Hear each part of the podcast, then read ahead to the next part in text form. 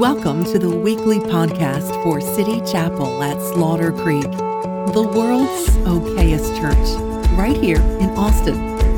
Get to know us better at citychapelchurch.com. We're so glad that you joined us today and hope you enjoy the message. Just preach a, a random sermon today. I'm not even, it's not even a sermon series. I, I, don't know. It's just, it's just a random thing that the Lord just laid on my heart this week. If you have a Bible, go ahead and turn to John chapter 5. Uh, we're going to look at um, a famous story, uh, typically known as the man by the pool of Bethesda. Um, I think there's a lot more. Poppy already knows this, this, this story. She's ready to come up and preach. Um, but it's uh, and, and that, that's good. I, am going to need some help because I've just been diving into this, and I, I, just feel like sometimes sometimes you just feel like God has something for you. Um, pay no attention to the lights turning off and on, and fans doing random things. We're probably blowing fuses and all kinds of stuff in the background. You don't know what God's doing in the background. He's all right. Fuses are back on. That's cool. Um, but I, I, I just kind of feel like this this passage has some application to us today, especially where we are um, as a church. Uh, when we look at this passage, this is, um, by the way, miracle number three. If you ever read the, the book of John, one thing you need to keep in mind is that John is very he's very into much into numerology. And so John starts numbering um, the miracles of Jesus, and uh, he leads up to really the, the death and burial, resurrection of Christ. And, and it's almost like he, he, he lays out seven major miracles, um, and theologians call that kind of the, the second or the new creation uh, narrative of John's gospel. He's, he's subtly, sort of secretly telling us that Jesus came to have a whole new Genesis week that just like in the book of Genesis, there were seven days of creation, um, so also Jesus is making a new creation through his time on earth. And at the end of that time is the point where he rises from the dead and he brings about a brand new um, creation for us. There's a brand new way to be human. And so there's, there's a lot of sort of undertones in the book of, in the Gospel of John, but, but this is miracle number three. This is, this is the third one. And I've even thought maybe about doing a whole sermon series on all seven miracles, but there's just, this is the, this is the third one. And it says that after this, after the, the second one, after this, there was a feast of the Jews, and Jesus went to Jerusalem. Um, now there is in Jerusalem by the sheep gate a pool, which is called in Hebrew Bethesda, having five porches. Now, the word Bethesda means a house of mercy or a place of mercy. Uh, it means house of mercy, but the emphasis is not on any kind of structure. It's on a um, uh, it's, it's, it's, it's on a presence or it's on a place. It means house of mercy. The, the pool is called house of mercy, and it's surrounded by five porches. And like I said, John's big time into numerology. And so the number five in the Bible usually stands for grace. So it's kind of cool that the pool of mercy is surrounded by porches of grace. Um, and that is, by the way, how you get to mercy. By the way, mercy and grace are not the same thing. Just, just, just, so, just so you know, uh, mercy is when God withholds judgment that is justly due to you, he, he doesn't give you what you deserve. But grace is where God gives you power uh, to walk with Him, power that you don't deserve. So, uh, an easy way to think about it is mercy is when you don't get what you deserve, and grace is when you get what you don't deserve. Uh, when he, so he, he withholds the, the evil the, the, that, that ought to come your way. That's mercy. It's the pool of mercy. That's where the healing happens. Uh, the pool of mercy, but around that pool are porches of grace. And that's how we get to his mercy is through his grace. His grace enables us to reach his mercy. His grace empowers us to get to his mercy. And so this is this is the setting. There are five porches uh, around this pool called Bethesda, and in the porches lay a great multitude of sick people, uh, blind people, lame people, paralyzed people, waiting for the moving of the water. And verse 4 is one of the weirdest verses in the Bible, one of the strangest verses. In fact, it's left out of some Bibles. If you have an, an ESV, uh, it doesn't have it doesn't have 90% of verse 4. It cuts out a lot of verse 4 because verse 4 is kind of controversial. Uh, well, it's not included in all of the text. It's in the majority of the original text, and so that's why it's in the King James or the New King James, what I'm reading from. But in verse 4, it says, For an angel would go down at a certain time into the pool and would stir up the water. Then whoever stepped in first after the stirring of the water was made well of whatever disease he had. I don't know about you, but that's kind of weird. right?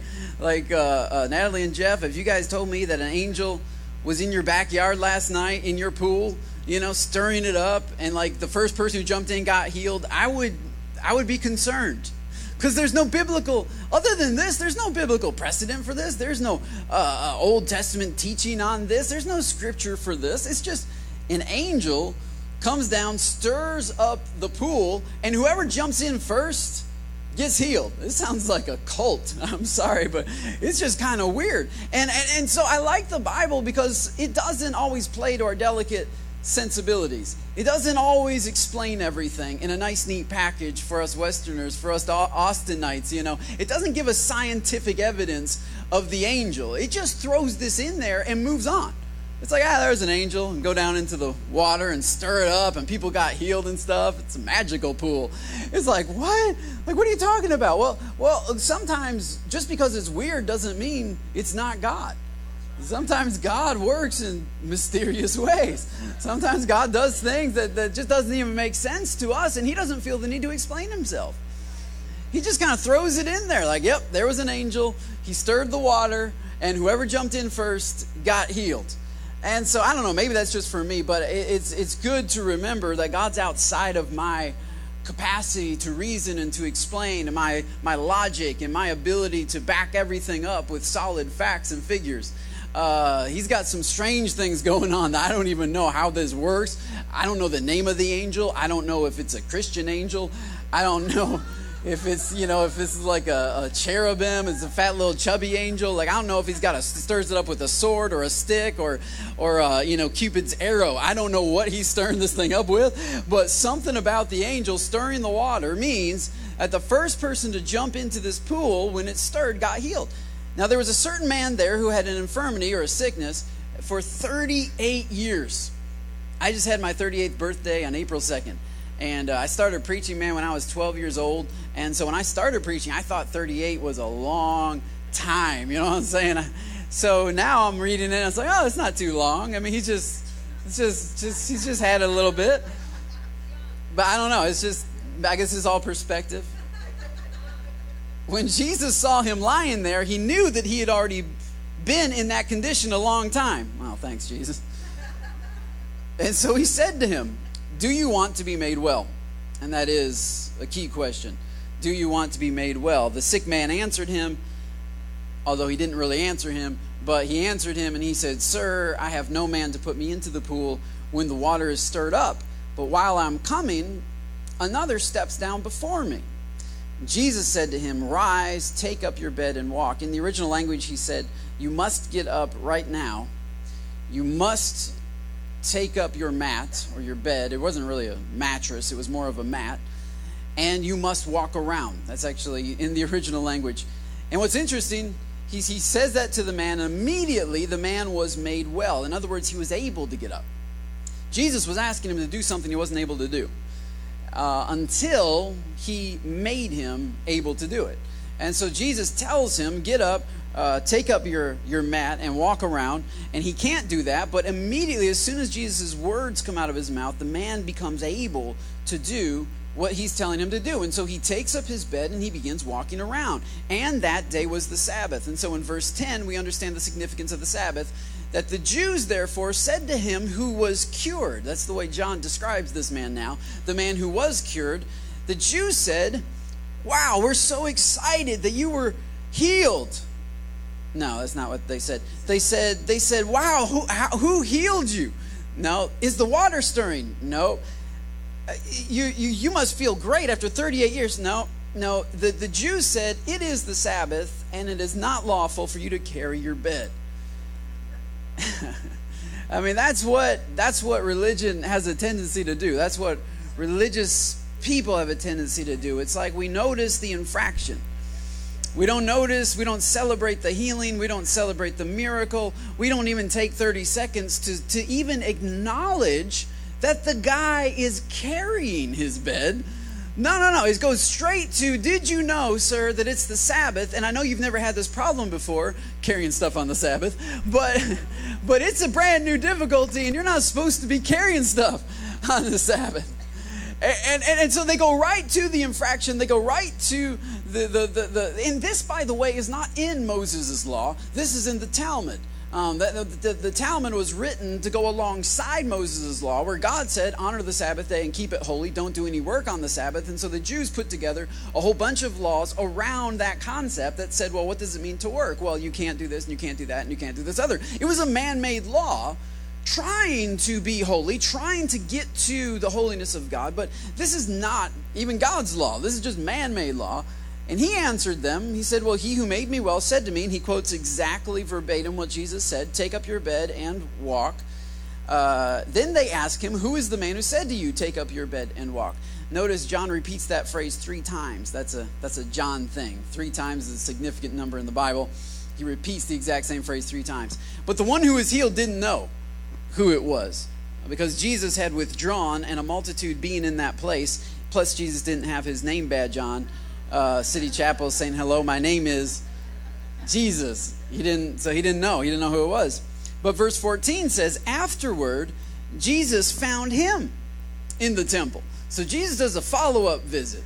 He had the original visit, then Jesus uh, stops in for a follow up, and he says to him, See or look, you have been made well. I think maybe one of the reasons why Jesus made a follow up visit is because he knew that the man had already encountered religion. He had an experience with Jesus and then immediately entered into religion. And for many of us, this is what has happened. We've had an experience with Jesus, and then we immediately have an experience with religion that somehow often sort of clouds or distracts from our experience with Jesus. And so Jesus comes to him. He knows that he's already been told, hey, uh, you're not supposed to be carrying your mat. You're, you're in a new world now. You're now walking, you're moving around, and you're not allowed to do that. And, and so already he is being distracted away from what God has done with what he should be doing. That's what religion does. It moves you off of celebrating what God has done to focusing on what you should be doing, what you should be adding to this.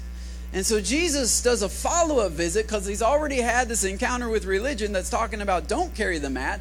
And Jesus has a follow up and he says, Look, he says, See, you have been made well.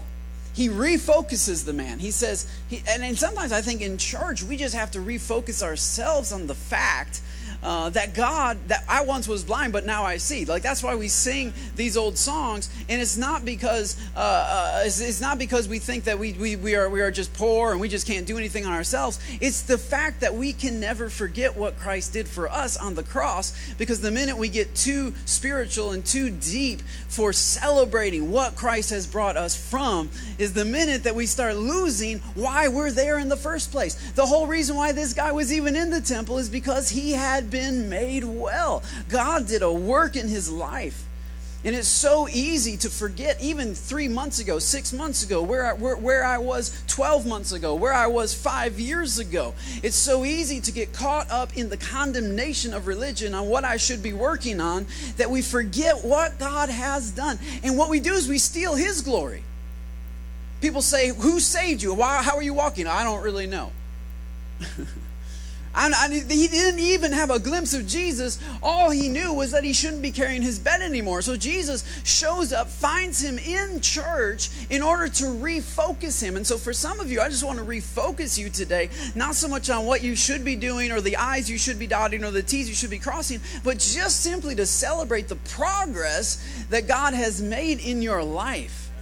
That you were you were lame on the side of the you weren't able to do like you weren't even able to understand the word of god. You would read it you'd fall asleep. Like you you, you, listen to preachers and, and, and you would make fun of people like me. You would mock people like me. Like you weren't even in a place to receive from god at all. And god touched your heart. God did something inside of you. God opened your mind. God opened your ears. God released his spirit into your life And that's worth remembering. That's worth noticing. That's worth seeing. That's worth saying, hey, wait a minute.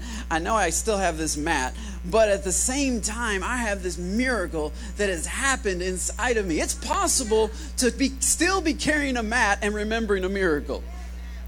It's possible to not have it all figured out yet and yet know that, you know, I'm not where I used to be. I, I, I might not like the process I'm in, but I'm thankful for the progress I've made. And I feel like Jesus just does that. He shows up and he says, Man, think about where you've come from. Notice the fact that you're healed. See that you've been made well. And then the next sentence is important. He says, Sin no more. Sin no more. That's not, not, he's not talking about sickness now. He's not telling them you can't go eat, you know, a burger or, or, or, or get a pizza. He says, no, he says, sin, sin is the problem.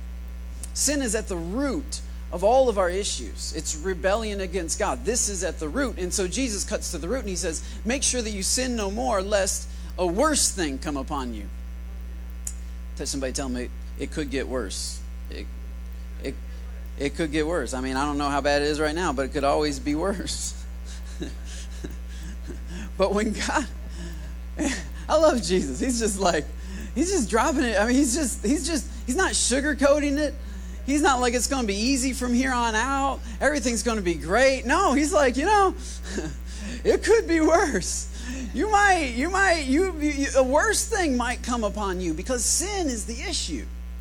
There is something worse than sitting by a pool unable to move for 38 years. There is something worse than, than being addicted to what you've been addicted to. There's something worse than the marriage issues that you've had. There's something worse, and that worse is separation from God. That's that's the absolute worst thing. And so and so that's why he says, make sure you sin no more. I've healed your legs, like I fixed your physical walk. Now we need to address your spiritual walk. Now we need to address your Monday through Saturday. Uh, and, he, and he deals with that and he says make sure you sin no more but but when when i read this story I, I read it earlier this week because i was just thinking about just what God has been doing in City Chapel. Um, there has been just a stirring um, of the waters, if you will, uh, at City Chapel, and I've just I've been sensing that. I've been feeling that. I've been realizing that. I mean, last week in worship, like especially like during the 9:30 service, I mean, the presence of God was just here in a powerful way. And I I'm not the kind of preacher. Just just if you're visiting, I'm not the kind of preacher who's always saying that. And those of you who are regular, you like you can attest. Like he never says that. You know what I mean? Like I just, I just, I you know, I, I guess I never say that because a lot of times pastors just say that, like they say what they want to happen as if it's happening, in hopes that it will happen. And so I'm not I'm just not that way. I don't I don't just kind of throw stuff out there and the presence of God is in this place. Well, you know, sometimes it is, sometimes it's not. You know, sometimes I'm feeling it and nobody else is. Sometimes sometimes i'm not feeling it and somebody else is eh, but but but occasionally I, I, don't know some there are different seasons of a church where where god just begins stirring the waters of his spirit. And i can tell you i can actually tell you when it started for city chapel this particular season started back in february when god spoke to me just personally privately saying you need to invest in friendship with the Holy Spirit. I don't know if you remember, but I just kind of shared that with you all that week because that's what I felt like God was saying that this nearness of the Holy Spirit and friendship of the Holy Spirit in our day to day walk is what is lacking. That many of us have a church spirituality, but we don't have a passionate weekly spirituality. We don't have this interconnection with the Holy Spirit. And so God just began dealing with me personally about fasting and about prayer. Once again, it's not about certain things that I have to do, it's about this nearness that Jesus wants to have with me. And so he pulled me close and i shared some of that with you all. And and, and it was just it was it was an interesting moment. And, and and and god always starts with leadership. He starts stirring leadership. And so he started stirring in my heart and then he started stirring in other people's hearts. And and just over the past few months god has been stirring in city chapel. A couple weeks ago in kids church the kids were like janiyah was on her knees tears running down her face worshiping god and kids were like closing their eyes and entering into worship. And, and uh, Pastor Eddie said, How many of you felt the Holy Spirit today? And, you know, a lot of kids raised their hand because when God, like when, when the waters start stirring, it, it does, it gets a little weird. It gets a little odd, a little different. It's not your, it's not your normal church, but it's powerful. It brings healing to people's lives. Like I'm okay with a little bit of weird if we can actually have some change. I, you know, I'm, I'm tired of the same old normal stuff, and we we speak to people's brains from people's brains. You know, somebody who did a lot of study with his brain talks to a bunch of people who are trying to think with their brain, and their hearts aren't changed at all, and we all go home and live the exact same way we've been living. We just know more. Like that's not what it's supposed to be about. There's supposed to be this stirring in the water where where the presence of God is literally tangibly felt when his people get together. Like it's there. And it's not just emotional, it's not just a particular song, it's not all the Bethel music. It's like it's even it's even uh, we even had Gospel Sunday the other day, and that was just as anointed Clint Brown, just as anointed as anybody else. I mean, it's like it's like God just moves in people's heart, and that's what it's about that's what church is supposed to be about. I remember, I remember Maranatha uh, Fellowship. My my my hero, one of our overseers, is Pastor James Wright. He he planted Maranatha Fellowship, and there was there was a team of men. Whenever I was there, I would go visit with this team of men. They would gather every weeknight, Monday through Friday, um, five o'clock to nine o'clock at night, and we would pray. And they would pray the whole time, like they wouldn't just sit around and wait for something. Literally, words are coming out of their mouth the entire time. I, I couldn't really keep up because I'd run out of stuff to pray for. So we had to have a map, you know, so you could pray for Syria and Afghanistan. Just, I mean, you're just, you're, you're four hours, you're running out of stuff. You just got to keep going. And, and I remember old, uh, an old guy named Red, Red, Red McCummins. Uh, Red, man, he passed away this past, uh, I don't know, a couple months ago. Um, but man, he would, like, like when he would run out of stuff to pray, he would just pray one word. He would just say, stir, stir, stir, stir. That's all he'd do. He'd be walking up and down the road. He'd just go, stir, stir, stir, stir. And man, that, that sort of stirred me up because, because at the end of the day, when you've lost all the specifics of who needs healed from what, really what we need is the presence of God to stir the waters of our dead religion. This stagnant pool is boring.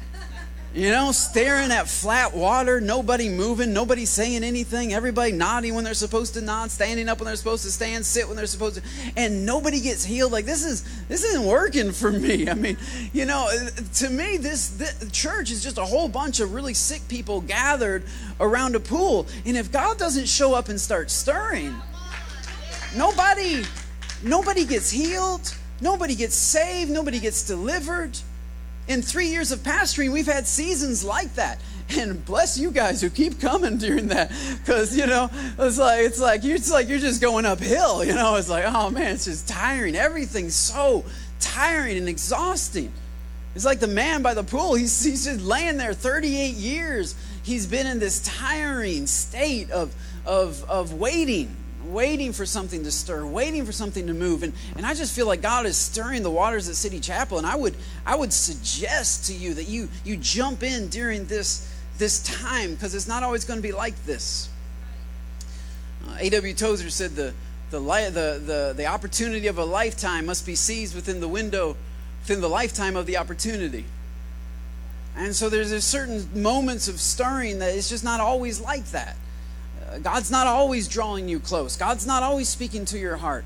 I mean, you've had several years go by where you didn't feel or hear anything in your mind. And that's not by accident. That's, that's just different seasons. And so I would suggest that, that in the season of stirring, that you just that you jump in you might not even understand everything. You might not even really agree with everything. There might be some things that seem strange to you. The, the whole, you know, angel thing might just be weird to you. That's fine. But but but the truth is if you can get into a place of healing, if you can get into a place of wholeness, it's worth it's worth the weirdness. It's worth it's worth the strange feeling. It's worth though. I don't really know about this, but when you step into a place of wholeness and when God begins to move in your heart and stir in your heart, man, 38 years of bondage can be healed in about 38 seconds. 38 years of addiction can be taken care of in about 38 seconds of being in His presence. And I've, I've, I've had that, I've felt that, I've experienced that. and I feel like we're right on, we're right kind of in that place. But I've also noticed that when God starts stirring the water, that there are some side effects uh, to the stirring. There are some um, side effects to the stirring. Primarily, you notice this guy been sitting here for 38 years. If we can go back to that passage where Jesus um, speaks to him, it's verse 6.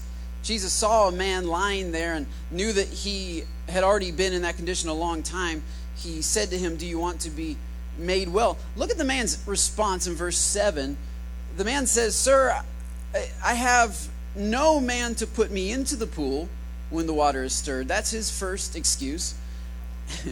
and his second is uh, he says, I have no man to put me in. And while I am trying to go there myself, another steps down before me. That's his second excuse. Basically, he has, he has no answer for Jesus. Do you want to be made well?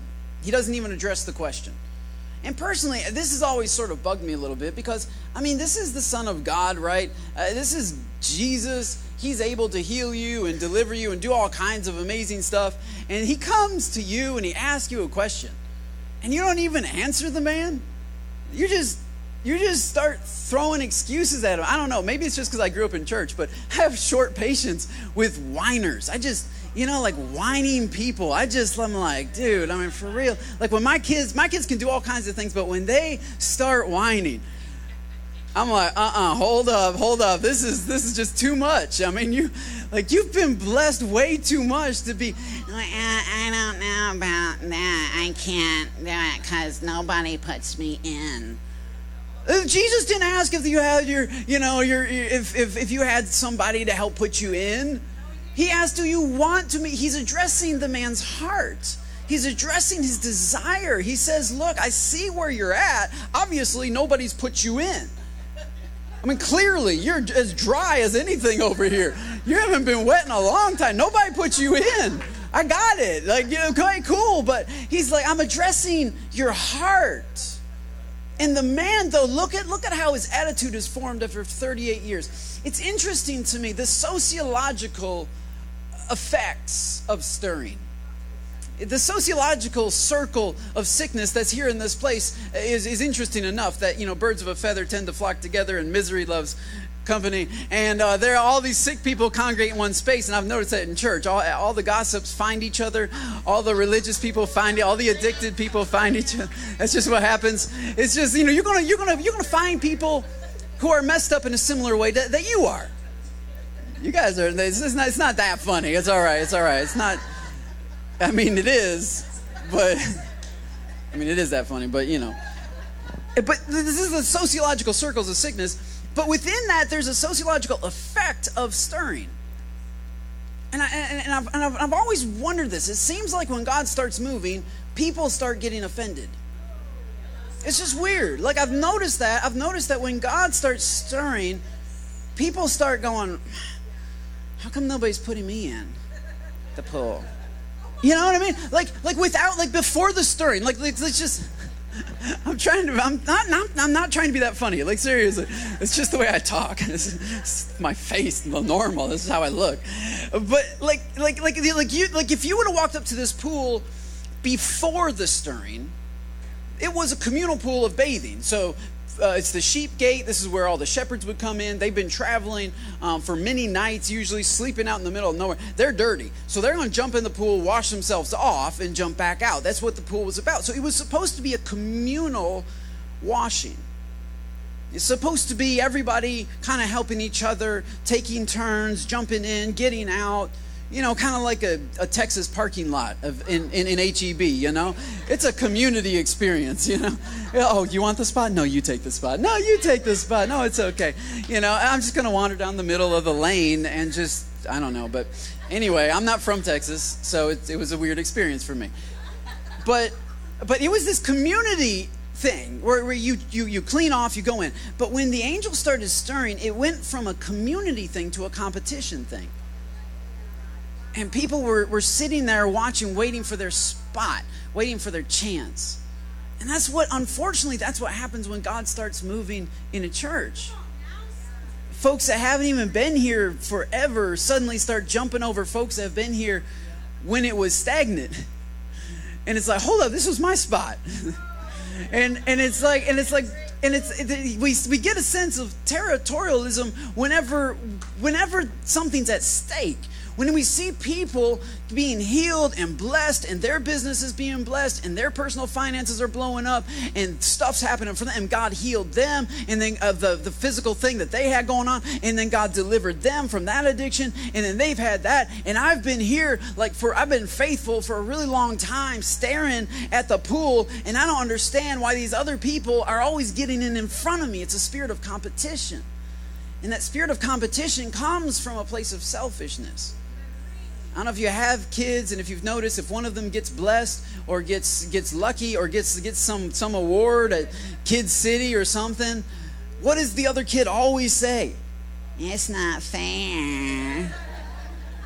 I didn't get anything. I don't yeah.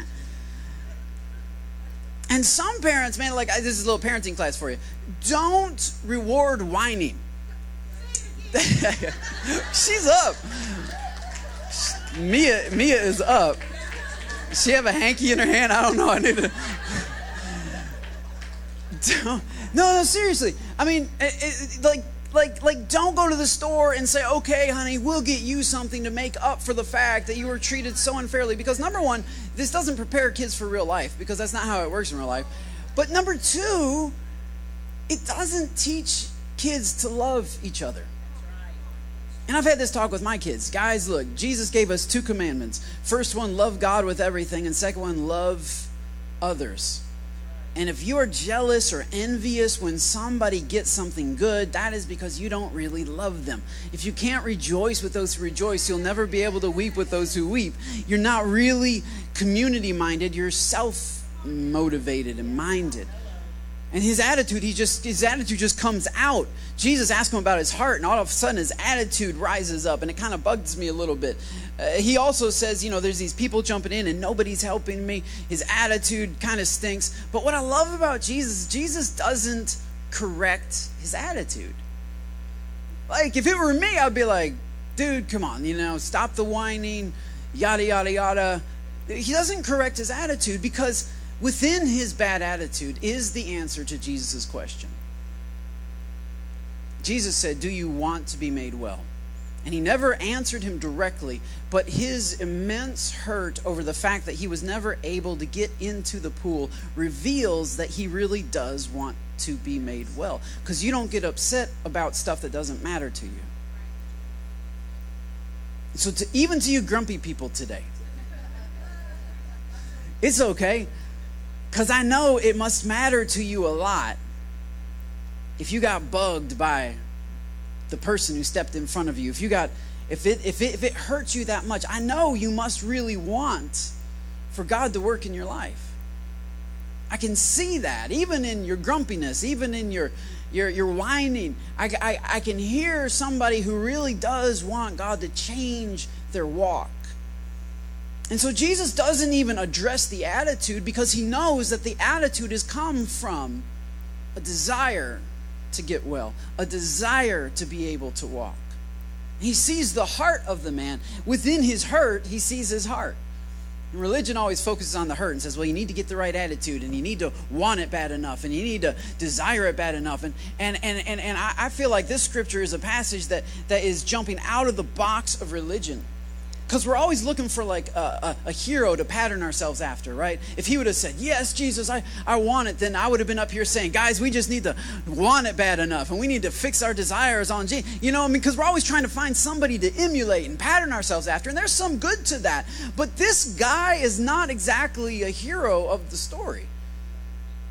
He didn't do anything, first of all, for Jesus to find him. There's a multitude of sick people, and Jesus climbs over all of them doesn't heal any of them except this one guy. Right? I mean, like, if, if I'm Jesus, I'm going to go down, stand in the well, and just the well will start like spinning, you know, and it'd be epic, and you just raise my hands, you know, and all of a sudden everybody comes to me, and they're like, Jesus is really the well, he's the well of the well, and a woo, the mercy. You know, I mean, like, you know, it's like Rob Bell's dream. Everybody gets in, you know what I'm saying? It's just like, whoa, this is massive. But he doesn't do that.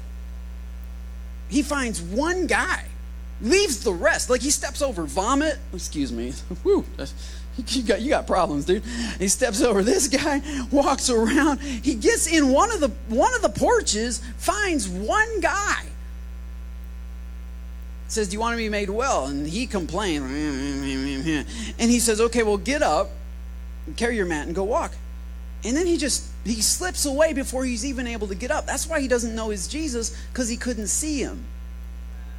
Because when he found him, he was like focusing this on the well. this guy's talking to him, and he's like, eh, every time I try, I just can't. I can't do it. It's not work out. It's not working. and, and this, and this is us, man.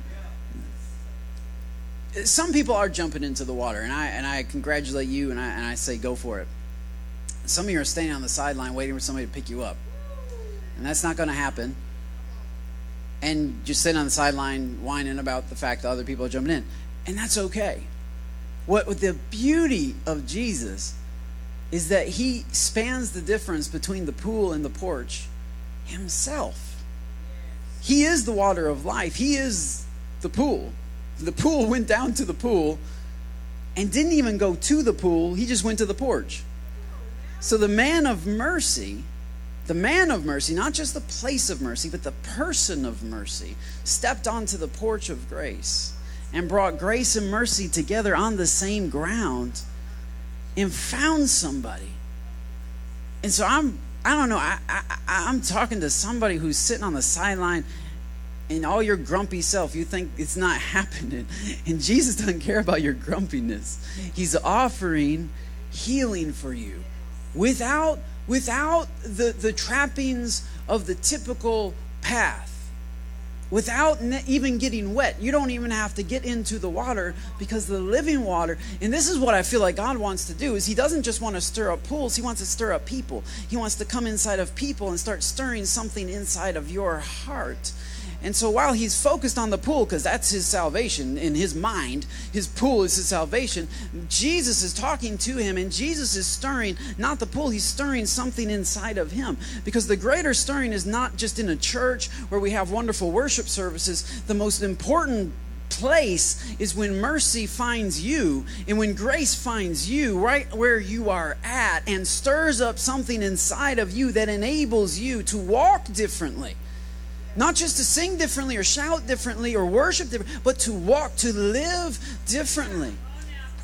And he's coming to, he's finding, I, I, just feel like it's a call. God's calling people who have been sort of just on the sideline making excuses. He's okay with your excuses. He's not offended by your excuses. And he's coming to, he's bridging the gap, the space between the porch and the pool. He's bridging that gap and he's coming to you, bringing you the chance, like the water came to him. And that's what David said actually about God. David said, All of your waterfalls crash over me. For people who, who refuse to tip their toe in the river, it's okay. All of his waterfalls will at times crash over you.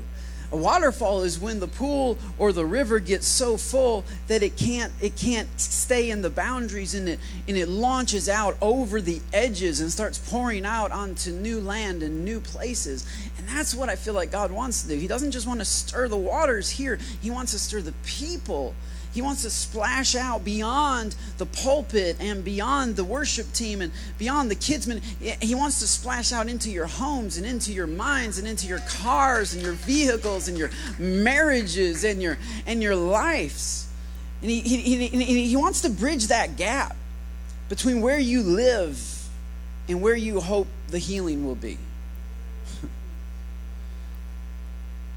he wants to, to close that gap between where you live and where you hope the healing will be. Because you're always looking for something outside of your porch. But someone from outside of your porch is standing on your porch.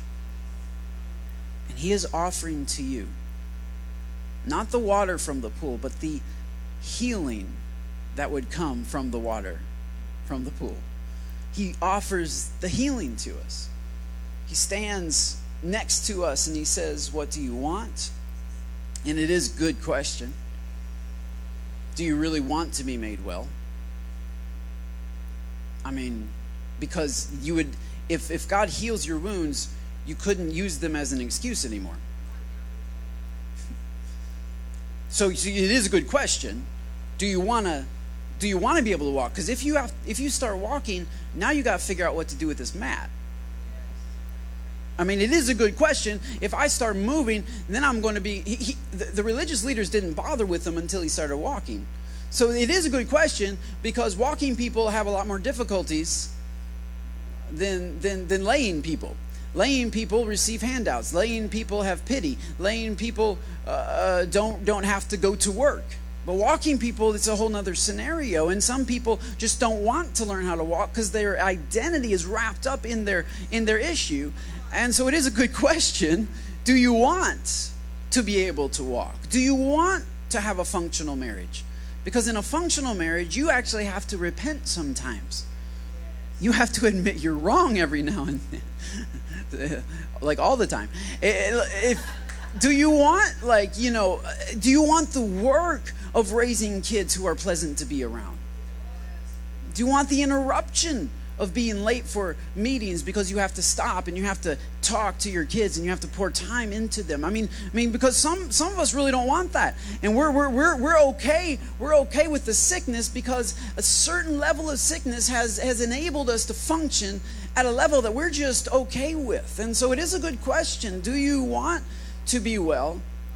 And then he, and uh, he says, he says, do, he says, do you want to be well? And then, and then he says, will you rise up from where you are? Will you accept my power? He says, Do you want to be made? I think that's a reference actually to the creation week that, that John is sculpting. Do you want to be made in a well kind of way? Do you want to be created well? Or are you happy with the old creation? Do you want to be made? Will you will you do what you believe you cannot do before you even feel that you have the power to do it? Will you stand up? Will you, will you stand up, not physically, but will you rise up on the job? Will you rise up in your mind? Will you rise up with your attitude? Will you, will, will you rise up? Will you stand up? And this is the third question. He, he, he finally says, Will you focus on what I've done for you? Will you see it? And will you walk without the sin that you had before. Once again, that sounds impossible, right? Who who can who can not sin anymore? But remember, he's talking to a guy who, who couldn't walk. So maybe God's able to do the impossible.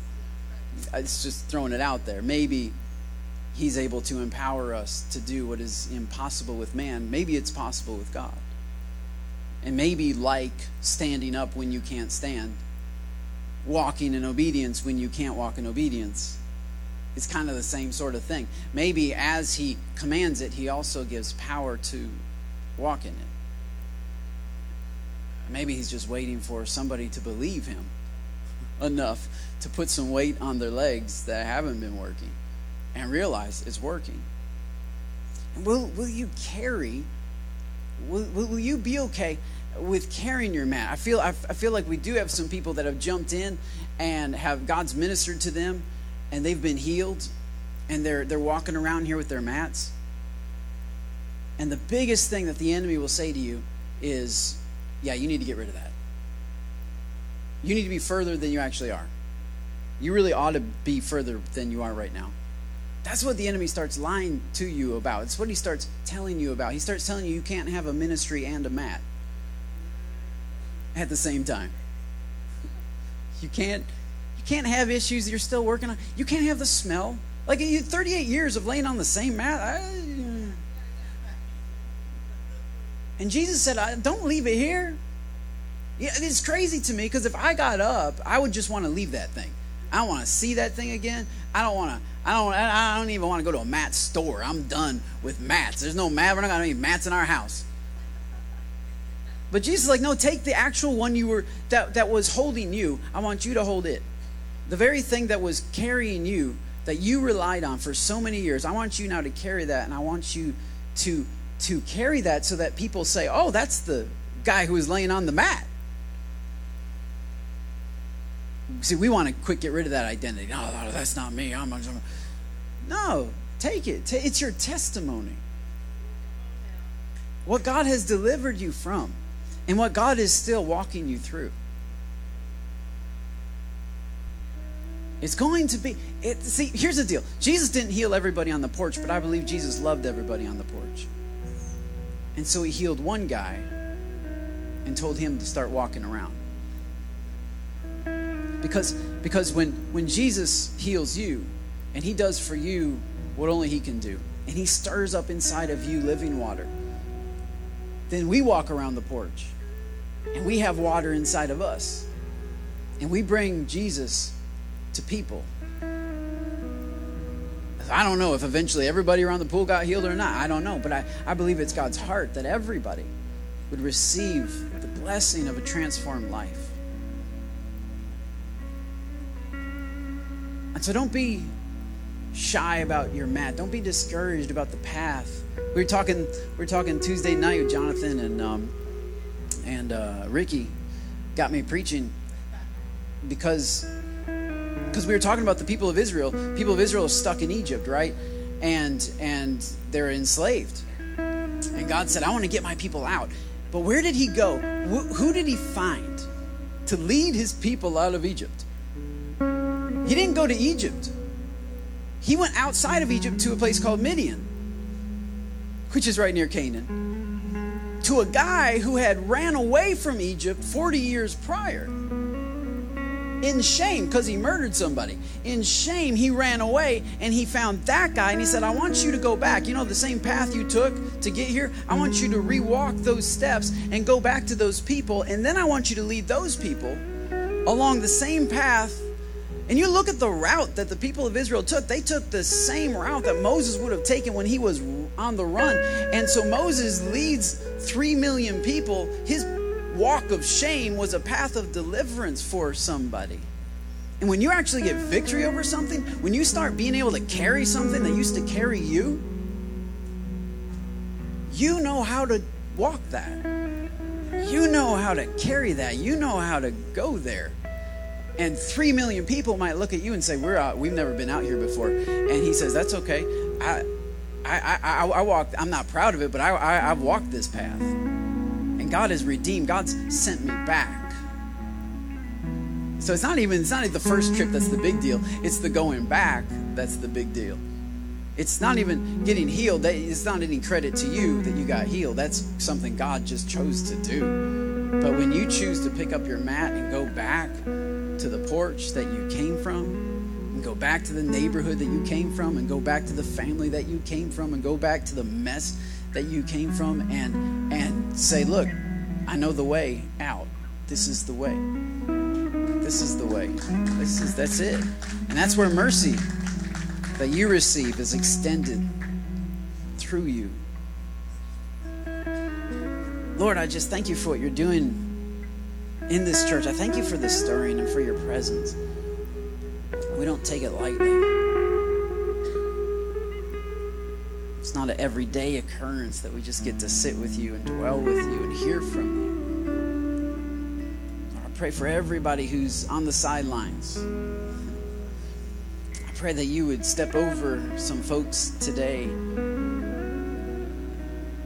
and stand right beside them. May they hear your voice.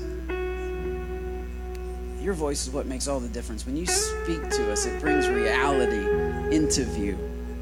So may they hear your voice today, speaking their value, speaking their worth, speaking, speaking the fact that you would leave the pool of heaven and come down to the porch of sickness here on earth in order to bring heaven here. So you you you cross all these lines and these boundaries, social and otherwise, moral you step between all of them and you're not affected by it. And you give us the ability to walk. You give us the healing. Lord, we receive your healing today. We receive your power today. We receive your anointing today. We ask for you to stir, stir, stir, stir, as Red used to pray, stir in people's hearts. Lord, stir up the anointing that breaks the yoke, stir up the, the power of the gospel, stir up the love of God. Stir up peace in our hearts, Lord. Stir up joy in our hearts. Stir up the joy of the Lord, which is our strength. Stir up patience inside of us, Lord. Stir up long suffering and forgiveness, Lord. Stir up a pure heart inside of us. Create in us a pure heart. Remove and, and renew a right spirit within us, Lord. Stir up the gifts of the Holy Spirit. Stir up the gifts of the Spirit that you give freely. You don't even charge us for them. You just hand them out to your kids. Stir up the gifts inside of us. Stir up dreams inside of us. Stir up our, our potential, Lord. Stir up our hope. Stir up a longing that you put inside of us, even as kids, Lord. Stir up the, the, the, the, the, the person who, who was there before the hurt, who was there before all of the excuses and before all of the, the stuff that tripped us up and got us so stuck in our own head, Lord. Stir up freedom inside of us. Stir up a spirit of, of, of freedom, a spirit of Christ inside of us. Stir up our hearts. Stir up our spirits. Stir up our emotions. Stir up our will. Stir up our laziness. Stir up our calm. Stir up our contentedness. Stir us up to follow after you. Jesus' name.